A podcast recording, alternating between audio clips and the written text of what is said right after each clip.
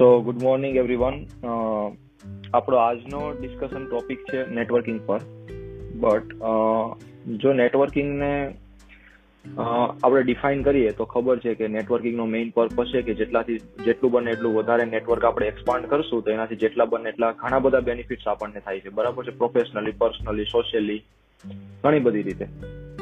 હવે અલ્ટિમેટલી આપણે નેટવર્કિંગ બનાવીને અચીવ શું કરવું છે? બરાબર છે કે આપણે અચીવ કરીએ છીએ કે આપણે પોતે લીડર છીએ અથવા તો આપણે કોઈ પણ જગ્યાએ લીડરશિપ જોઈએ છે. બરાબર છે? આપણે કંઈક સ્થાપિત કરવું છે. પોતાની પોતાની, પોતાનું એક નામ છે કોઈ જગ્યાએ સ્થાપિત કરવું છે. રાઈટ સો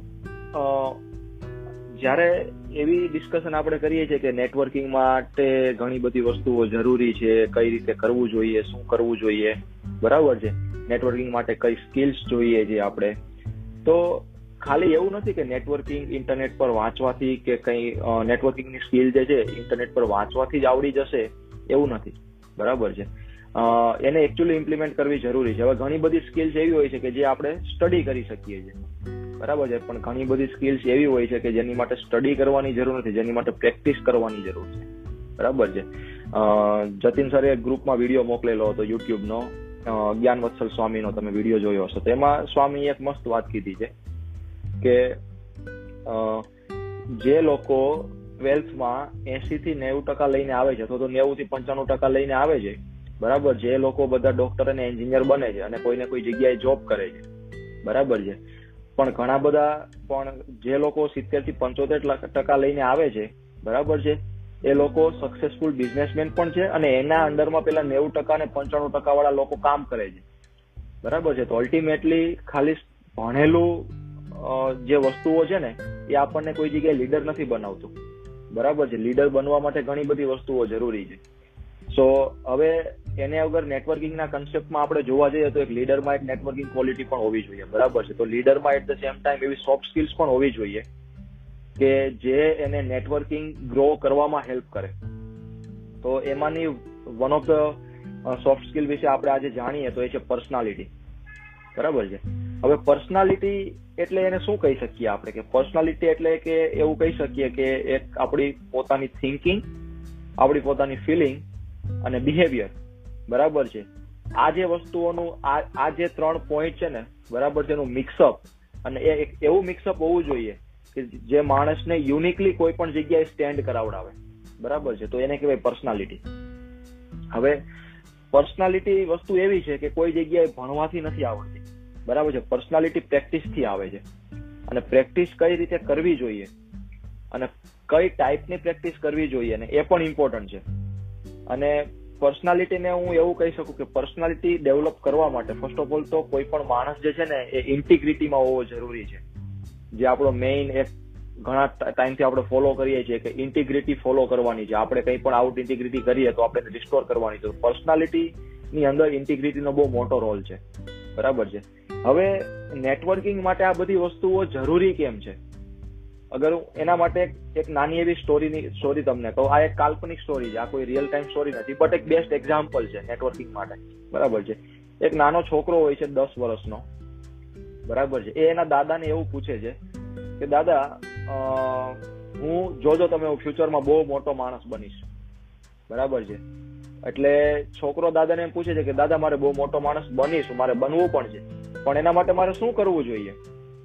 રાઈટ એના માટે મારી પાસે શું હોવું જોઈએ અથવા તો હું એવું શું કરું કે જેનાથી હું ફ્યુચરમાં મોટો માણસ બની શકું? એટલે એના દાદા એને અત્યારે કઈ આન્સર નથી આપતા. બરાબર છે. પણ એને એક લાઈફ લેસન શીખવા માટે શું કરે છે? એ એક દુકાને જાય છે, ત્યાંથી બે છોડ લઈ છે.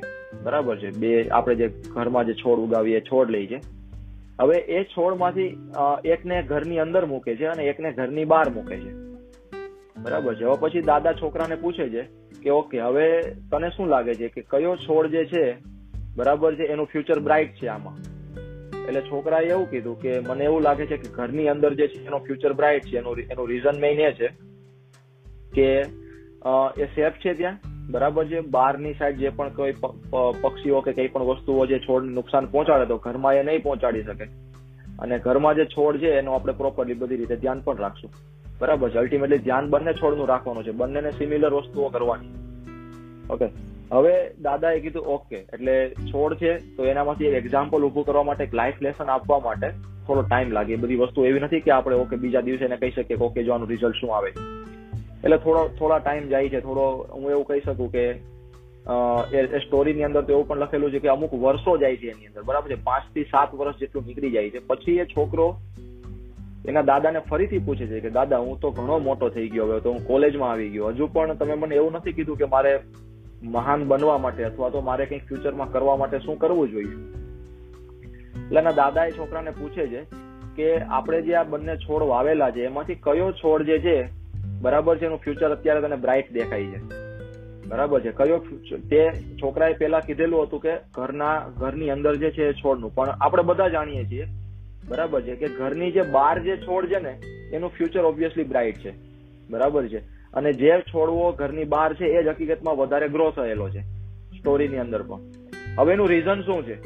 કે ઘરની બહાર જે છોડવો છે, એને જે પણ વસ્તુઓ નેચરલી જોઈએ છે ને બધું મળે છે. બરાબર છે. તો નેટવર્કિંગ પણ કઈ વસ્તુ એવી છે. નેટવર્કિંગ ઘરમાં બેઠા બેઠા ક્યારેય થાય નહીં. તમારે બહાર ફરવું પડે, તો જ તમારામાં નેચરલી એવા ગુણ આવે કે જેનાથી આપણે આપણા લાઈફમાં જે પણ કંઈ અચીવ કરવું છે એ કરી શકીએ. આપણે પોતે લીડર બની શકીએ. બરાબર છે? હવે એમાંથી સૌથી ઇમ્પોર્ટન્ટ છે કે આપણે એક સારા લિસનર બનવાનું છે. આ વસ્તુ અમે ઘણી વખત કીધી છે કે આપણા આપણે સારા લિસનર બનવાનું છે ને નેટવર્કિંગની અંદર સૌથી મોટો ઇમ્પોર્ટન્ટ પોઈન્ટ હોય તો એ જ છે કે આપણે સારા લિસનર બનવું જરૂરી છે. બરાબર છે? પછી બીજી વસ્તુ છે કે તમે જેટલું બને એટલું વધારે તમારું પોતાનું નેટવર્ક બનાવવાની તમારી ઈચ્છા છે તો શું કરી શકીએ આપણે? બરાબર છે. તો કે આપણે આપણો પોતાનો ઇન્ટરેસ્ટ એક્સપાન્ડ કરવાનો છે. હવે બેસ્ટ એક્ઝામ્પલ તમે સમજો કે તમે કોઈ ઇવેન્ટમાં જાઓ છો, બરાબર છે? સમજો કે તમારો પોતાનો ઇન્ટરેસ્ટ ઓનલી આઈટી ફિલ્ડમાં છે. તો તમે કેવી ઇવેન્ટ અટેન્ડ કરશો? કે જે ઓનલી આઈટી રિલેટેડ છે. તમને કોઈ બીજી માર્કેટિંગની ઇવેન્ટમાં તો સેલ્સની ઇવેન્ટમાં તમને ઇન્ટરેસ્ટ નહીં પડે. બીકોઝ એ તમારો એ તમારો પોતાનો પર્સનલ ઇન્ટરેસ્ટ પણ નથી અને તમે એ ફિલ્ડમાં આગળ પણ નથી વધેલા. બરાબર છે? બટ હવે તમે જયારે વિચારો છો કે મારે કોઈ જગ્યાએ લીડર બનવું છે અથવા તો મારી પોતાની એક પર્સનાલિટી અથવા તો કંઈ પણ વસ્તુ હોવી જોઈએ, બરાબર છે? તો તમે એમાં ખાલી સિંગલ સ્કિલથી આગળ નહીં વધી શકીએ આપણે કોઈ પણ, બરાબર છે? આપણે મલ્ટિપલ સ્કિલ્સથી આગળ વધવું પડશે. અને મલ્ટિપલ સ્કિલ જે છે, એ આપણી વર્કપ્લેસ રિલેટેડ પણ હોઈ શકે, એ આપણી ઇન્ટરપર્સનલ સ્કિલ પણ હોઈ શકે, ઘણી બધી વસ્તુ હોઈ શકે, બરાબર છે? તો હંમેશા આપણો પોતાનો ઇન્ટરેસ્ટ જે છે ને આપણે એક્સપાન્ડ કરતો રહેવો પડે. જેટલો આપણે આપણો ઇન્ટરેસ્ટ એક્સપાન્ડ કરશું ને, બરાબર છે, એટલું જ આપણું નેટવર્ક જે છે, બરાબર છે નેટવર્કની પ્રોબેબિલિટી એટલી જ વધારે છે. મતલબ નેટવર્કની રીચેબિલિટી એટલી વધારે જાય ઉઠશે બરાબર છે. હવે થર્ડ પોઈન્ટ છે કે બોલવાની જે કળા છે, હું એને કહી શકું કે બોલવું અને કોઈની સામે કંઈ પણ વાત કરવી ને, એ પણ એક સ્કિલ છે હકીકતમાં. કે કઈ રીતે કોની સામે શું વાત કરવી ને એ પણ બહુ ઇમ્પોર્ટન્ટ છે. બરાબર છે. તો એક સારા સારો એક સ્પીકર હોય ને, બરાબર છે, એની પર્સનાલિટી કંઈક ડિફરન્ટ હોય. બરાબર? હવે સારો સ્પીકર હોવું એનો મતલબ એવો નથી કે કંઈક વધારે પડતા એક્સેન્ટમાં બોલવું, કે આ તે આપણને કદાચ ઇંગ્લિશ આપણું જે પોતાનું ઇંગ્લિશ છે એનો ઇન્ડિયન ઇંગ્લિશનો એક પર્ટિક્યુલર ટોન છે. બરાબર છે?